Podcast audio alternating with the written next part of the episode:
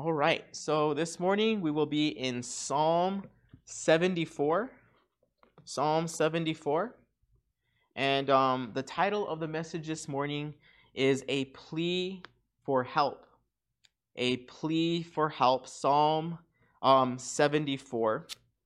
And if you all remember, um, the last time I was up here, we, uh, we went through Daniel chapter 1 and if you, if you remember, that was a time when the Lord had used um, King Nebuchadnezzar and the Babylonians um, to pour out his judgment upon Judah for her idolatry, for her unfaithfulness, and for her disobedience. And in fact, Jeremiah speaks of this in Jeremiah chapter um, 25, there beginning in the ninth verse. Now, remember the Babylonians under King Nebuchadnezzar they took the Jewish people captive and they destroyed the temple. And in fact, in 2 Kings chapter 25, beginning in verse 8, um, that particular event, those events are documented very well there for us. And if you remember from the last time, those events put Daniel and his friends in a very difficult situation. They had to choose between being defiled by this Babylonian king or remain faithful um, to the Lord. And fortunately, what we learned the last time in Daniel chapter 1 is that Daniel and his friends, they remained faithful to the Lord. They did not compromise. They didn't compromise, right? And as a result of that, they were greatly blessed and, um, and rewarded by the Lord. Well, today, as we go through Psalm 74 together, here the psalmist, Asaph, he pens for us a lament, an expression of grief that looks back to that particular event, specifically the destruction of the temple by the Babylonians under King Nebuchadnezzar. And this particular Asaph, who, who has written this, this psalm, is likely not the chief musician of King David's day. Um, the term Asaph, you can think of it almost like a family name, a family of musicians. So Asaph, who's written here, Psalm 74, is likely a descendant of the Asaph of King's David, King David's time, his particular uh, chief musician. Now, some scholars believe that Psalm 74 uh, really refers to the desecration of the temple by Antiochus, but as we read through Psalm 74 this morning, what we will notice is that it speaks of the destruction of the temple, um, which actually took place when it was taken under siege by the Babylonians under King Nebuchadnezzar. So this morning, I believe it's speaking of that particular time when um, the Babylonians came and destroyed the city and destroyed the temple and took many people um, captive because of their disobedience to the Lord, right? The Lord had poured out this judgment upon them. So even though the prophets had warned um, Judah of this coming judgment, for example, Ezra documents this for us in Second Chronicles chapter 36, beginning in, in verse 15. Um, the people of Judah still continued living in the state of idolatry and disobedience, even though they were being warned about this. They, they still disobeyed. And as you could imagine, the destruction of their temple was so catastrophic, it was so big, it was such an awful event that it really shook the faith of the people there in Jerusalem, there in the region of, um, of Judah. And I love how Pastor Chuck puts it. He puts it like this He says, The picture is this the city of Jerusalem is a waste the temple has been destroyed right down to the foundation because when Zerubbabel began to rebuild the temple, he had to lay again the foundations of the temple.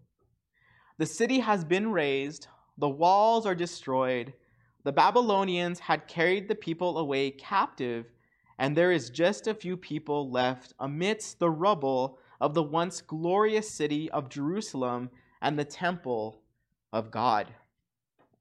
So, despite all of this chaos and destruction, um, there is beauty in this psalm that Asaph pens for us. You see, as we go through the psalm together, what we are going to notice is that Asaph goes from a place of great desperation to a place of confidence.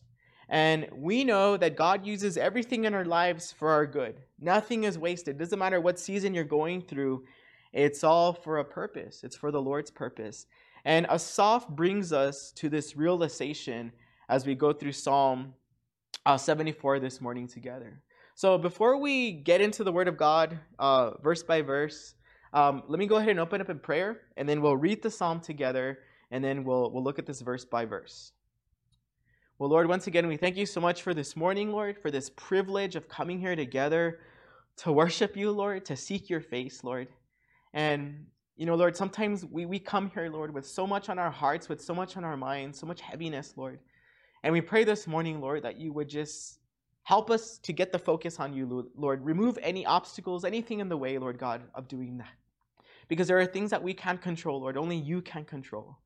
And we pray this morning that you fill this place, fill us with your Holy Spirit, Lord. Speak to us through your word, Lord, because we've come here expectantly, desiring to hear from you, Lord. We know your presence is here. We thank you for your love and your compassion and your mercies, which are new every morning, Lord. We love you and we praise you. We ask these things in Jesus' name. Amen. All right, so Psalm 74. Go ahead and read the psalm here, and then we'll, we'll look at this verse by verse. So here Asaph writes Why have you rejected us forever, God? Why does your anger burn against the sheep of your pasture? Remember your congregation, which you purchased long ago and redeemed as a tribe for your own possession. Remember Mount Zion, where you dwell. Make your way to the perpetual ruins to all that the enemy has destroyed in the sanctuary. Your adversaries roared in the meeting place where you met with us. They set up their emblems as signs. It was like men in a thicket of trees, wielding axes, then smashing all the carvings with hatchets and picks. They set your sanctuary on fire. They utterly desecrated the dwelling place of your name. They said in their hearts, Let's oppress them relentlessly. They burned every place throughout the land where God met with us. There are no signs for us to see. There's no longer a prophet, and none of us knows how long this will last. God, how long will the enemy mock? Will the foe insult your name forever? Why do you hold back your hand? Stretch out your right hand and destroy them. God, my King, is from ancient times performing saving acts on the earth. You divided the sea with your strength. You smashed the heads of the sea monsters in the water. You crushed the heads of Leviathan. You fed him to the creatures of the desert. You opened up springs and streams. You dried up ever flowing rivers. The day is yours, also the night. You established the moon and the sun. You set all the boundaries of the earth. You made summer and winter. Remember this the enemy has mocked the Lord, and a foolish people has insulted your name. Do not give to beasts the life of your dove. Do not forget the lives of your poor people forever. Consider the covenant, for the Lord, for the dark places of the land, rather, are full of violence. Do not let the oppressed turn away in shame. Let the poor and needy praise your name. Rise up, God. Champion your cause.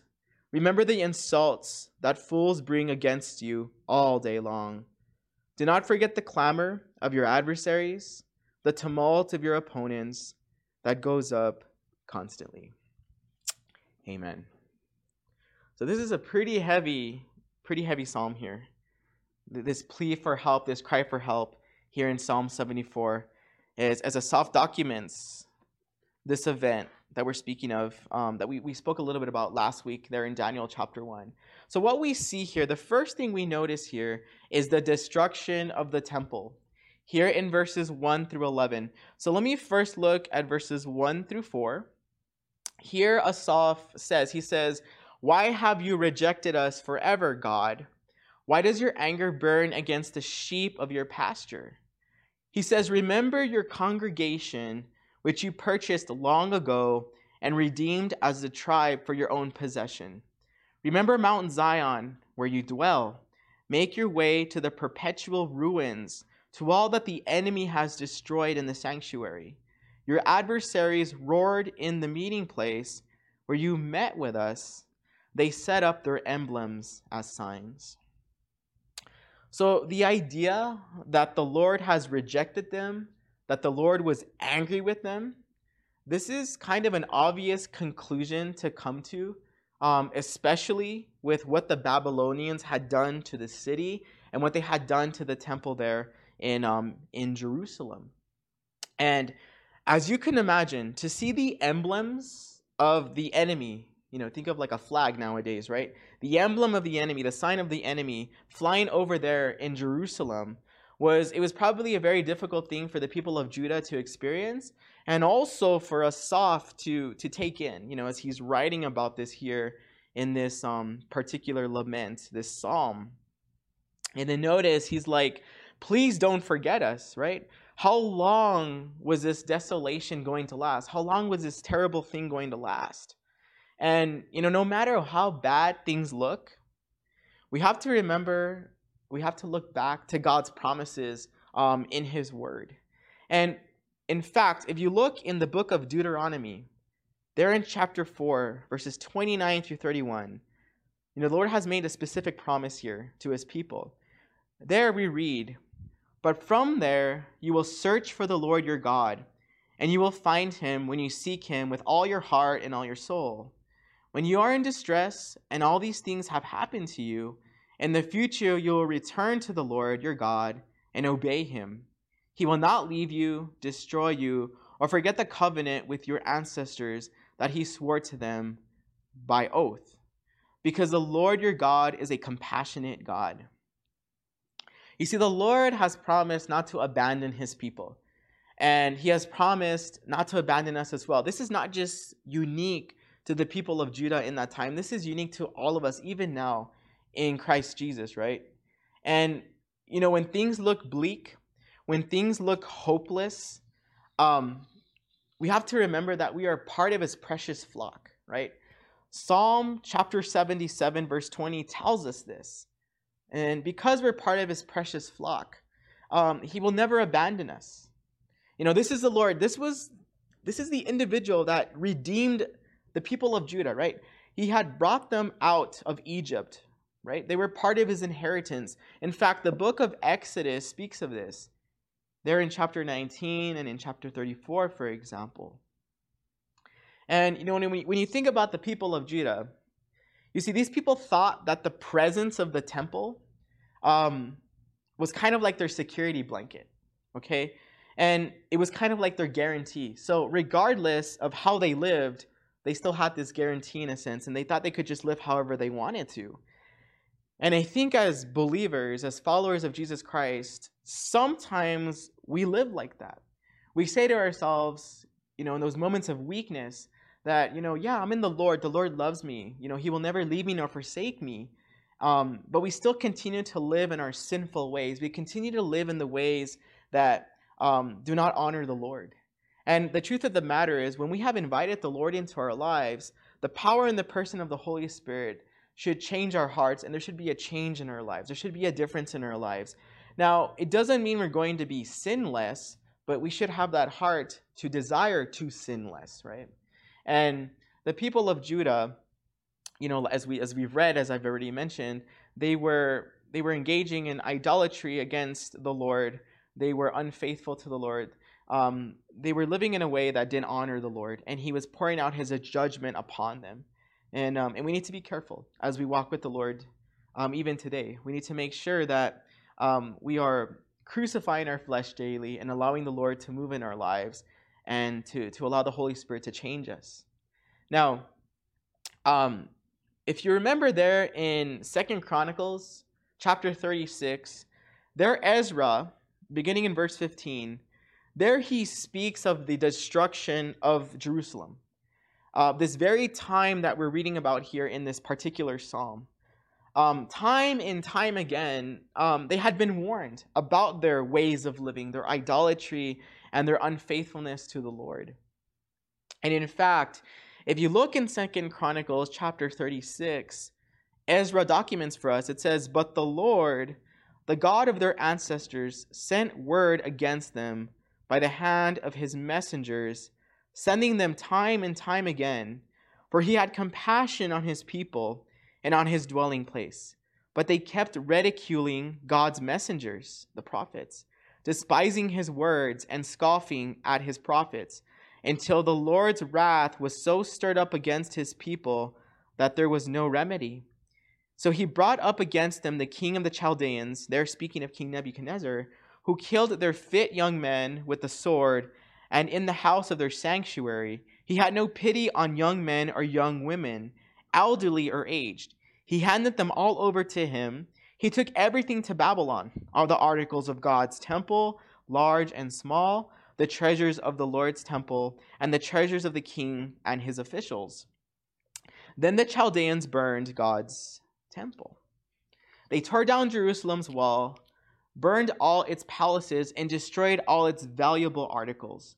He deported those who escaped from the sword to Babylon, and they became servants to him and his sons until the rise of the Persian king, kingdom.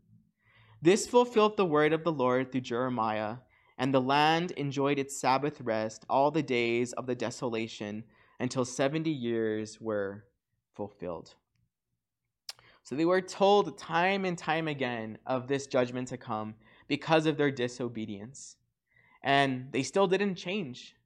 And um, when you think about that in our lives, you know, there, there are going to be opportunities where we're going to be able to share the gospel with people around us. Now, if they don't accept the gospel, they reject it, it's not you that they are rejecting, okay? It's the Lord God that they are rejecting.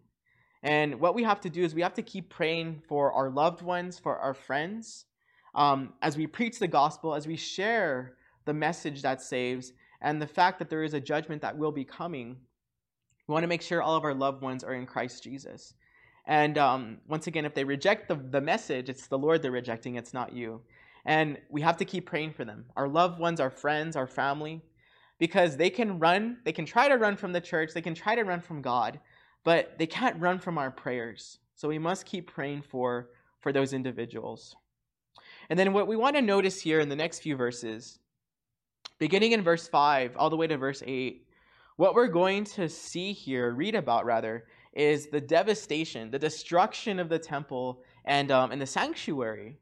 So, beginning in verse 5, it says, It was like men in the thicket of trees wielding axes, then smashing all the carvings with hatchets and picks. They set your sanctuary on fire. They utterly desecrated the dwelling place of your name. They said in their hearts, Let's oppress them relentlessly. They burned every place throughout the land where God met with us. That's a pretty heavy section here. Um, and, and as you can imagine, this was this was heartbreaking right? If you look in the book of Exodus, for example, in, in verse 20, in, in chapter 29, um, this was a place where God met with his people. This was the temple. This is where the, um, the altar was for the sacrifices.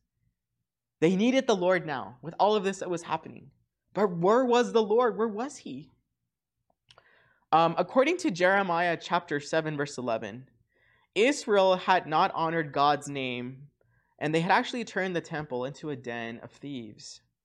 And as believers, there are going to be seasons in our life where we're going to we're going to be devastated, we're going to be completely heartbroken, and we're going to wonder, where are you, Lord? Right? Um, I don't feel your presence. And maybe maybe you're going through a season like that right now, where you're so devastated, you are heartbroken, just like Asaph, just like the people of Judah were in that time and you're wondering where God is. Well, I can assure you that He is here. He's in your midst, He's in the details, just like He was in that time there in Judah. They should have just listened, right? They should have listened to those warnings. But notice in verse 5, these, these ruthless individuals, these, these Babylonians under um, King Nebuchadnezzar, they were literally swinging axes left and right, and they were smashing all the carvings um, there in the temple. They were destroying everything. Verse 6 tells us um, it says, Then smashing all the carvings with hatchets and picks, And when you think about the Temple of Solomon, right, that particular temple that was destroyed, what we're speaking of right now, that was a place that was filled with beautiful carvings and ornamentation.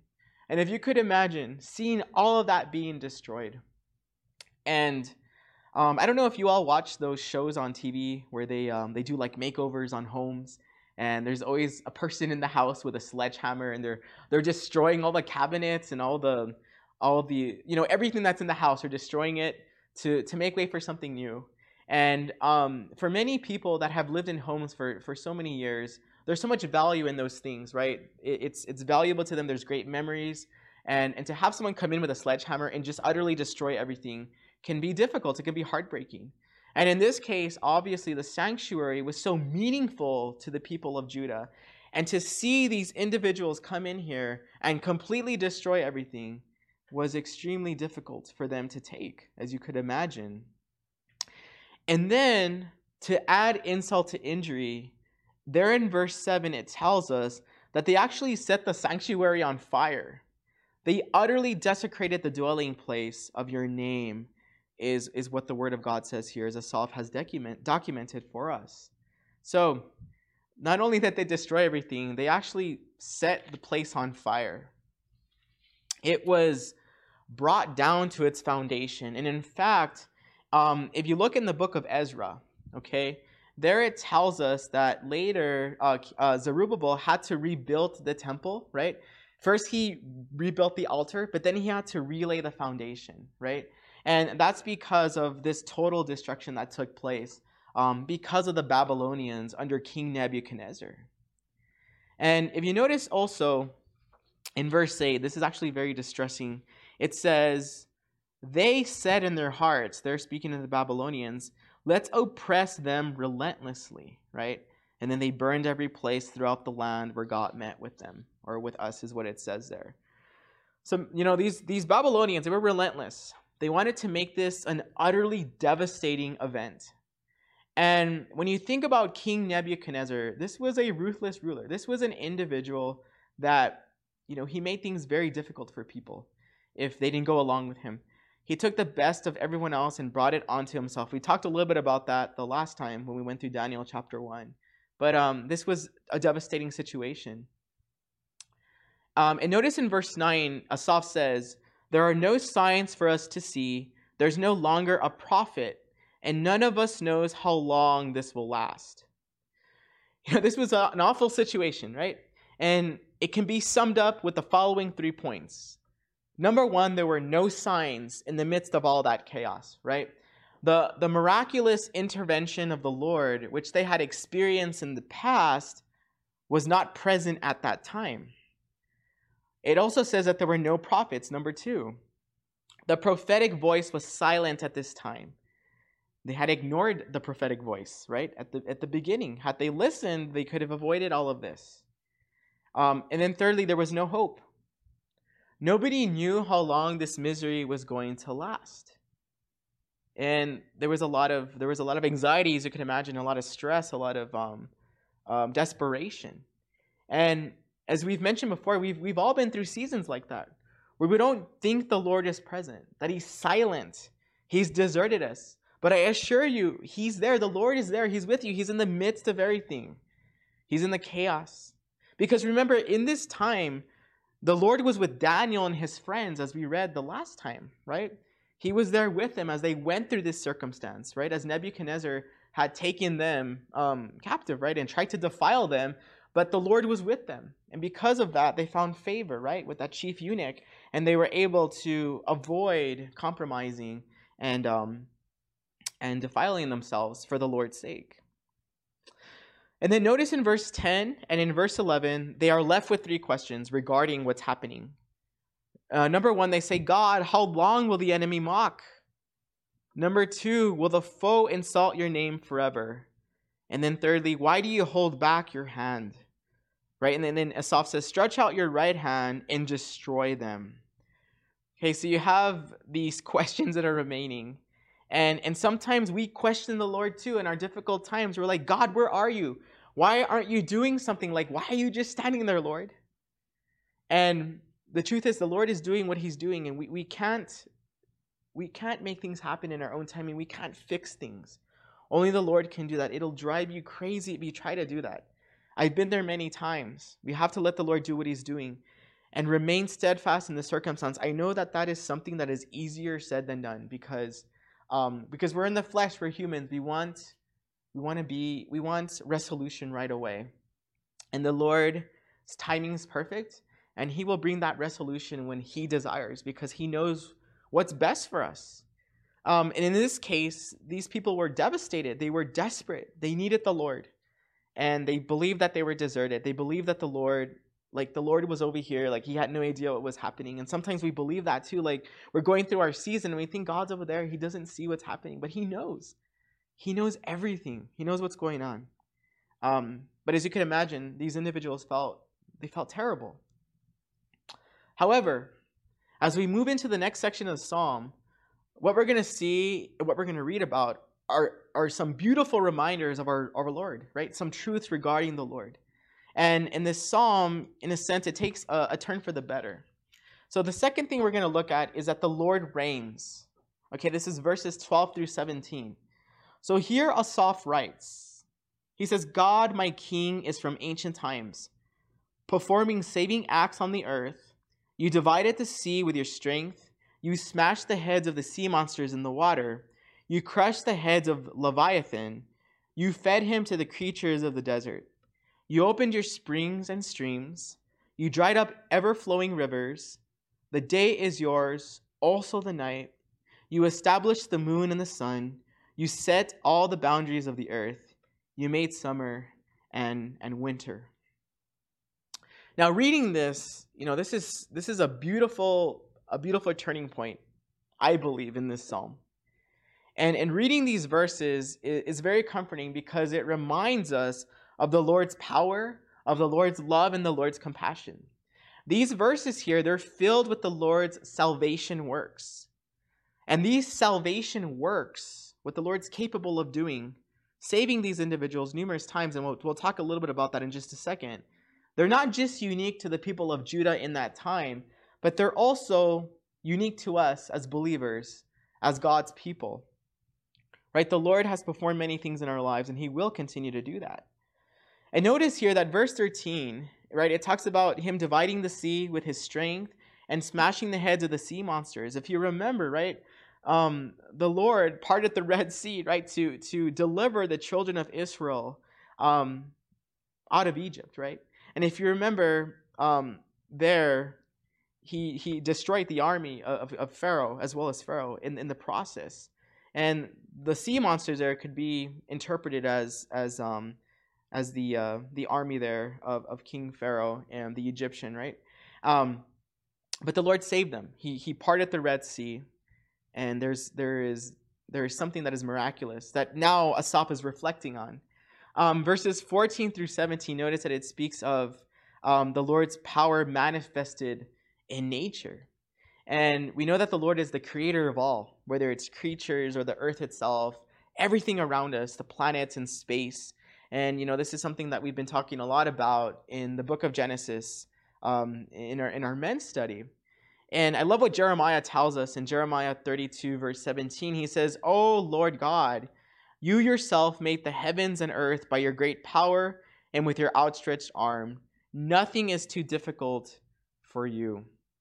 And I love that because nothing is too difficult for the Lord. And we see this here with these salvation works that we've just read about. And I want us to, to think about this for a little bit. Take a minute and think about all that the Lord has done. All that the Lord has done in your life, in the lives of your loved ones, all that the Lord has rescued you from, all that the Lord has rescued your family from, and you know all the things that he is still going to rescue us from.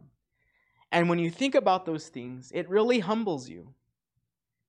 Now, if you're in a season right now where maybe you're struggling financially, maybe your marriage is falling apart, um, maybe you have no hope, maybe you need a healing of your body, a physical healing for your health, remember all that God has done for you in the past. Remember what the Lord has done for your loved ones in the past and hold fast to what he will do for you in the future. because he's promised so much for us through his word. And we believe his word is truth. He's going to hold to his word as he has already. So there's more to come. And just as Asaph does here, in his current circumstance, this, this awful situation that they're going through, he turns to the Lord. He looks to the Lord. And that's what we need to do. And, you know, this is something that Pastor Angel talked a little bit about last week, right? We need to turn to the Lord and not to the circumstance or the difficulty. Once again, that's something that's easier said than done, but it's doable in Christ Jesus. We just have to tap in to what the Lord has provided for us through the power and the person of His Holy Spirit, His Word, prayer, and our brothers and sisters in Christ that we can lean on in fellowship with. And you know, it's interesting because when you look at Psalm 73, which is the psalm just before this, Asaph has like a similar experience as he has in this psalm so far. And in fact, I encourage you all to read Psalm 73 um, for homework. Um, Psalm 73, once again, is, is the one right before this. But there in Psalm 73, um, Asaph believes in his mind that the wicked are prospering and he actually begins to question his own faith and his own walk. He's like, you know, why am I wasting my time faithfully serving the Lord when all these wicked people are, are prospering, right? That's like the perfect place where the enemy wants us to be, right? Where we're isolated and he's messing with our minds, we're questioning our faith. You know, Asaph was completely deceived. But if, if you look in the psalm, it says that it wasn't until he went into the sanctuary of the Lord or God um, right, he physically went into the temple, that he realized how foolish he was. He took his eyes off of what he was seeing and put his eyes back on the Lord. And he realized that these wicked people were truly in slippery places. And in verse 26 of Psalm 73, he says, My flesh and my heart may fail, but God is the strength of my heart, my portion forever. And we need to turn to the Lord. We need to look to God, just like Asaph did in Psalm 73, and just as he does that here in Psalm 74. He realizes that there was still hope, there was still a future, right? All had not been lost. Psalm 121, verses 1 through 2 tells us I lift my eyes towards the mountains. You can think of that as the obstacle, the difficulty. Where will my help come from? It says, My help comes from the Lord, the maker of heaven and earth. That's where help's going to come from. It's not going to come from anyone else or anything else. And Asaph, reflecting on those salvation works, was able to realize that and look to the Lord. Now, there's a, there's a beautiful musical piece. It, it's a choral piece. Um, it's also been written for, um, for band um, ensembles and for string ensembles. It's called Salvation is Created. Um, I actually had the privilege to, to play this piece um, when I was in college. I used to play the trombone. I was in, a, in, a, in the band there. And we played this piece called Salvation is Created. This piece was composed um, by a Russian composer. His name is Pavel Chesnokov. He, he composed it in 1912. And this was actually a piece of music that was inspired by the verses that we just read here in Psalm 74. These salvation works verses, if you want to call them that. Um, unfortunately for Chesnokov, um, this was a piece of music he never got to hear because he was forced into um, secular music by the Soviet Union as they were suppressing, suppressing Christianity at that time. So he never got to hear it. His kids got to hear it. But when you hear salvation is created, and I encourage you to look that, look that up maybe later as well, um, when you listen to this piece of music, and the way I would describe it to you is just this beautiful, warm, piece of music. It takes you to a place where, in my opinion, you have a lot of peace, a lot of, of solace, and you're you're just you're in this place where everything that you were dealing with is, is gone. And and um, in reading this and in in remembering what this music sounds like, and when you turn to the Lord, when you remember the things He's done for you, when you remember the things that He's promised to do for you, it takes you to a place where you have peace, a peace that surpasses all understanding. It doesn't matter what season you're going through.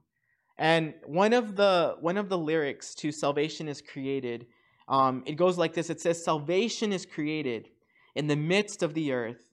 O God, O our God, Hallelujah." And what a mighty God, right? What a mighty King. When times seem hopeless, all we have to do is look up to the Lord. because the best is yet to come in Christ Jesus. And this is exactly what Asaph did here. And now he was confident and he could move forward. All was not lost. And we too, we need to continue moving forward, moving forward in that race that we're running um, together as brothers and sisters in Christ uh, for the Lord's sake. But the only way we can do that is keep looking to look, keep looking to the Lord because we're going to fall many times in this race. I have fallen many, many times. I mean, if you could physically see it, I'd be full of bruises and scrapes. Um, but you got to keep going. You got to get up and keep going. And remember what the Lord has done for you um, because He's cheering you on, as we learned last week, right? As well as many saints before us who have finished the race. They're cheering us on, and that's a beautiful thing. Now, the last thing we're going to read here in the psalm, you know, Asaph began with great despair and then now he has a little bit more confidence because he's reflected on what the Lord's done for him and he's now looking to the Lord. What we're going to see here in this third part is that we are not forgotten. We're not forgotten. And this is verses 18 through 23. So let me first read um, verse 18 through 21. It says here, Remember this the enemy has mocked the Lord, and a foolish people has insulted your name. Do not give to beasts the life of your dove do not forget the lives of your poor people forever. Consider the covenant, for the dark places of the land are full of violence. Do not let the oppressed turn away in shame. Let the poor and needy praise your name. So if you look in verse 18 and 19, it's very interesting here because Asaph reminds God that he too, you know, he's the Lord, but he's also involved in this disaster right? He's the one who's being mocked and being insulted by the Babylonians. But just as the Babylonians had, um, you know, they, they had done this to, to Judah, right? They had mocked and insulted Judah. The people of Judah had mocked and insulted the Lord as well because they had ignored the warnings of the prophets regarding this disaster that was coming because of their idolatry and because of their disobedience. And in the midst of all this, Asaph is still crying out, like, please don't forget us, Lord. You know, Asaph saw a nation, right, this nation of Judah, as this defenseless dove with no way of escape. Had they just listened to the prophets, this could have all been avoided.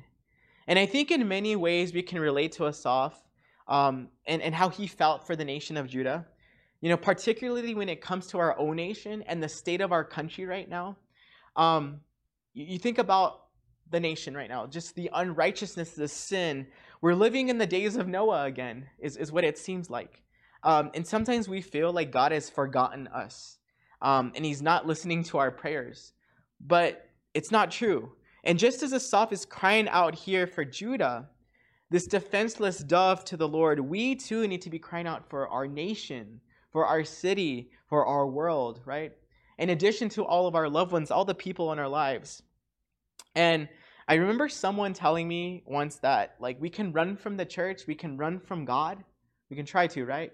But we can't run from people's prayers. So that's why we have to keep praying for everything for people, for our country, for our leaders. Um, just like Asaph is here, he's interceding for the nation of, of, of Judah in this lament to the Lord, this cry, this plea to the Lord because only God can help us. And when you think about our nation in particular, it's not a man or a woman in leadership that's going to help us. It's not any type of movement or any type of affiliation, but rather it's the Lord who's going to help us. And that's why we as believers need to point people to Jesus and not to a movement, not to um, a political party or anything like that that's only temporary. The only political party we want is a theocracy, and that's when the Lord is ruling on this planet. Um, and we're not there yet, right? But that's something we can look forward to in the future because it's in His Word and He's promised it. Now, if you look in verse 20 and 21, um, notice here that Asaph then turns to God's covenant with Israel. And there, of course, he's referring to the Old Covenant. And if you look in the book of Leviticus, for example, um, chapter 26, the book of Deuteronomy, chapter 28 through 30, um, for example, there it speaks of this, um, of the old covenant, if you want to refresh yourself on that. And he knew the terms of the covenant. If Israel obeyed the Lord, he would bless them. If, he distro- if, if they disobeyed, rather, he would chasten them. If they confessed their sins, he would forgive them. And of course, now we know that we're not living under the old covenant, we're living under the new covenant in Christ Jesus. But we have the same promises. Now, the Lord did not forget about his covenant. Um, he was chastening his people because of their disobedience and their idolatry. And through this event of judgment that he was pouring upon Judah, it was all because of the covenant he had made for them. Remember what the Proverbs tell us in Proverbs 3, verse 12. It says, For the Lord disciplines the one he loves, just as a father disciplines the son in whom he delights. And we know that it hurts when we are chastened. We know it hurts when we are disciplined. But God does it because he loves us. If our earthly fathers disciplined us because they loved us, and I can tell you, my dad had to discipline me many, many times. And it hurt. It was a disappointment. I never wanted to disappoint my dad because I loved him. It was a healthy fear I had of my father. And my dad expected the best. And um, unfortunately, he had to discipline me. And it's because he loved me. But how much more so will our heavenly father discipline us? He loves us more than our earthly fathers could possibly love us. And he's going to do that. He's going to discipline us.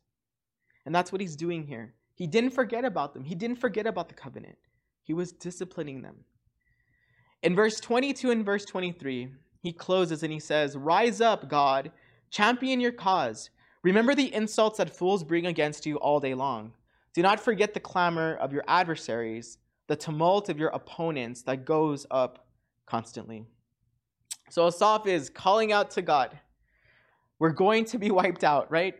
God, your, your, your cause is at stake here. You must defend the honor of your name because the enemy is mocking you daily.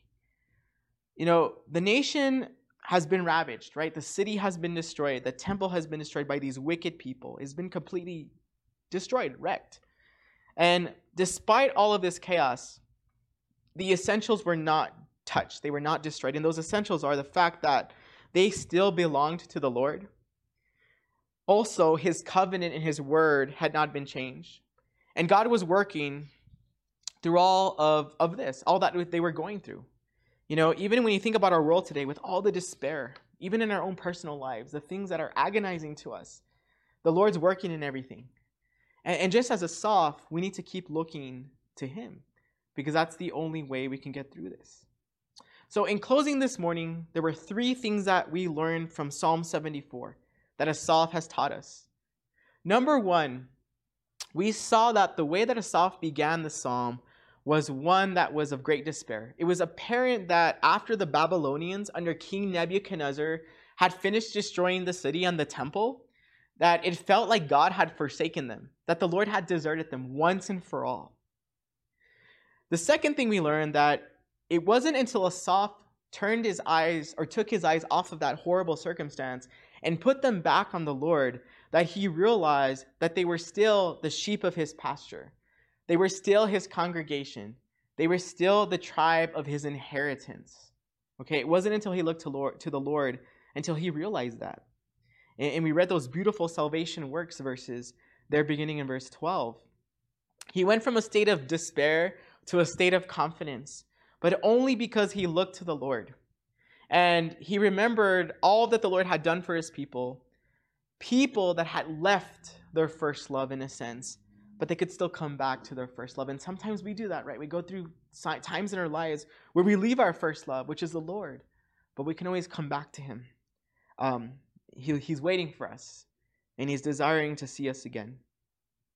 Thirdly, Asaph remembers the covenant that the Lord had made with them a covenant that the Lord was abiding to as he was chastening and correcting a nation a people that he loved so dearly. Now, when you and I go through seasons of desolation, seasons of hopelessness, seasons where you think God is absent, nowhere to be found, where, whether you got there out of disobedience or whether you got there um, because the Lord has allowed this into your life as you're walking with Him, we have to remember what Asaph has shown us here. Number one, once again, you still belong to the Lord, okay? He's not left you, He has not forsaken you. We have to remember that nothing, absolutely nothing, can separate us from the love of God. Even in those seasons of chastening and correction, when we are disobedient, nothing can separate us. Remember the believer's triumph in Romans chapter 8, verses 31 through 39. Here, Paul reminds us, he says, What then are we to say about these things? If God is for us, who is against us? He did not even spare his own son, but gave up gave up for us all. How will he not also with him grant us everything? Who can bring an accusation against God's elect? God is the one who justifies, who is the one who condemns. Who is the one who condemns? Christ Jesus is the one who died, but even more has been raised. He also is at the right hand of God and intercedes for us. Who can separate us from the love of Christ? Can affliction or distress or persecution or famine or nakedness or danger or sword? As it is written, because of you, we are being put to death all day long. We are counted as sheep to be slaughtered. No, in all these things we are more than conquerors through him who loved us. For I am persuaded that neither death, nor life, nor angels, nor rulers, nor things present, nor things to come, nor powers, nor height, nor depth, nor any other created thing will be able to separate us from the love of God that is in Christ Jesus our Lord. And what a beautiful reminder. We will always belong to the Lord regardless. And, and that's, that's wonderful. There will always be someone in our lives that loves us. And that's the Lord, first and foremost, right? He'll, he'll love us like no one else can possibly love us. So let's forget that we still belong to the Lord, even when we go through seasons like Asaph has gone through um, in this particular event. Secondly, just like Asaph, we need to keep our eyes on the Lord and not on the circumstance, right? Colossians 3 2 tells us to set your mind on things above, not on things on the earth. Isaiah 26, verse 3 tells us, You will keep him in perfect peace, whose mind is stayed on you, because he trusts in you. The third thing we learn from Asaph, and as you go through a difficult season, a difficult time, is that the Lord hasn't forgotten us. He will never forget us. He will never forget the promises that He has made through His Word and through His Son Jesus. We're so valuable to Him, even in those seasons of chastening and correction, because if He didn't care, He wouldn't have corrected us, right? And in fact, we're so valuable to Him and so uniquely made that the probability of another person existing exactly like you is 1 in 400 trillion. That's a 4 with 14 zeros behind it. That's a very low possibility. Um, we're so unique and so valuable to Him. He will never forget us. Psalm 139 13 tells us, For it was you who created my inward parts. You knit me together in my mother's womb. Job 10, verse 8, the first part of verse 8 tells us, Your hands shaped me and formed me. We're so valuable to Him from the beginning since He created us. So, how could He forget about us? He'll never forget us. 1 John 4 9 through 10 tells us God's love was, was revealed among us. In this way, God sent his one and only Son into the world so that we might live through him. Love consists in this not that we loved God, but that he loved us and sent his Son to be atoned, uh, uh to be the atoning sacrifice, rather, for our sins. And there's no greater love than that. Charles Spurgeon once said, Hope itself is like a star, not to be seen in the sunshine of prosperity, and only to be discovered in the night of adversity.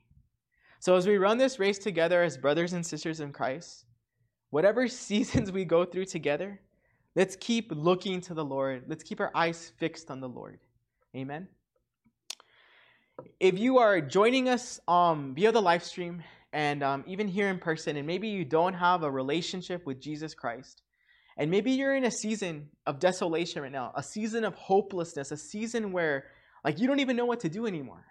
You want a hope, you want a future, and you want to declare Jesus Christ as your Lord and Savior this morning. We want to give you that opportunity. Um, if that's you, we're gonna we're gonna close our eyes, we're gonna bow our heads, and uh, we're gonna say a prayer. And I, I, ask that you say this with me wholeheartedly. Um, to declare the Lord as, to declare Jesus Christ rather as your Lord and Savior. So this morning, Lord, we thank you so much for your word, Lord, and um, we pray, Lord, for, for people's hearts this morning, maybe those that are seeking, desiring to declare your Son Jesus as our Lord and Savior, Lord. And if that's you this morning, repeat this after me with your whole heart. Jesus Christ, um, I believe that you are the Son of God. I believe that you died for my sins. I believe that you were buried.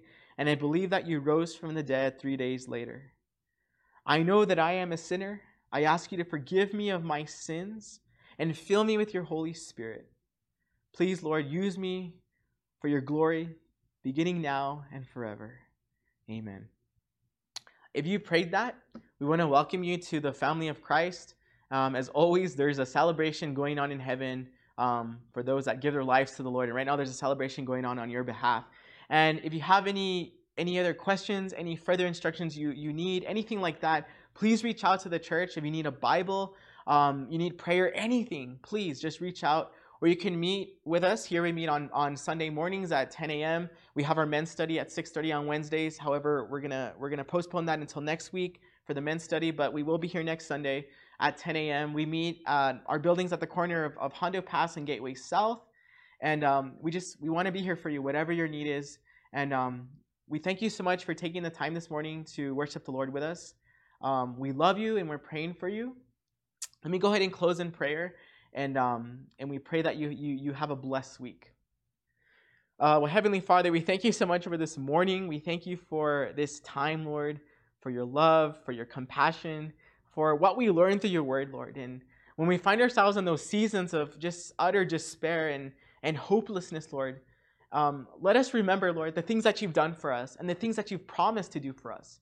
We thank you so much for loving us, Lord God, for, for never deserting us, Lord. We will belong to you forever, and we thank you for that, Lord. There's so much to, to triumph in, there's so much to be joyful about, Lord. And, and we pray this morning, Lord, that you help us to get through this week, whatever we're going to face, Lord. We don't know, but you know. And we can face that with the confidence that we have in you and your son, Jesus, Lord. We thank you so much, Lord. And this morning, we also want to lift up our, our pastor, Pastor Angel, in, in prayer, Lord, and his family, that you would bring them back safely to El Paso. You would just grant them traveling grace. We pray you continue to move in his life. And we pray for everyone here, continue to move in everyone's lives, Lord God, those that are watching. We thank you so much, Lord, for this privilege of just knowing you and loving you, Lord. We thank you and praise you. In Jesus' name we pray all these things. Amen.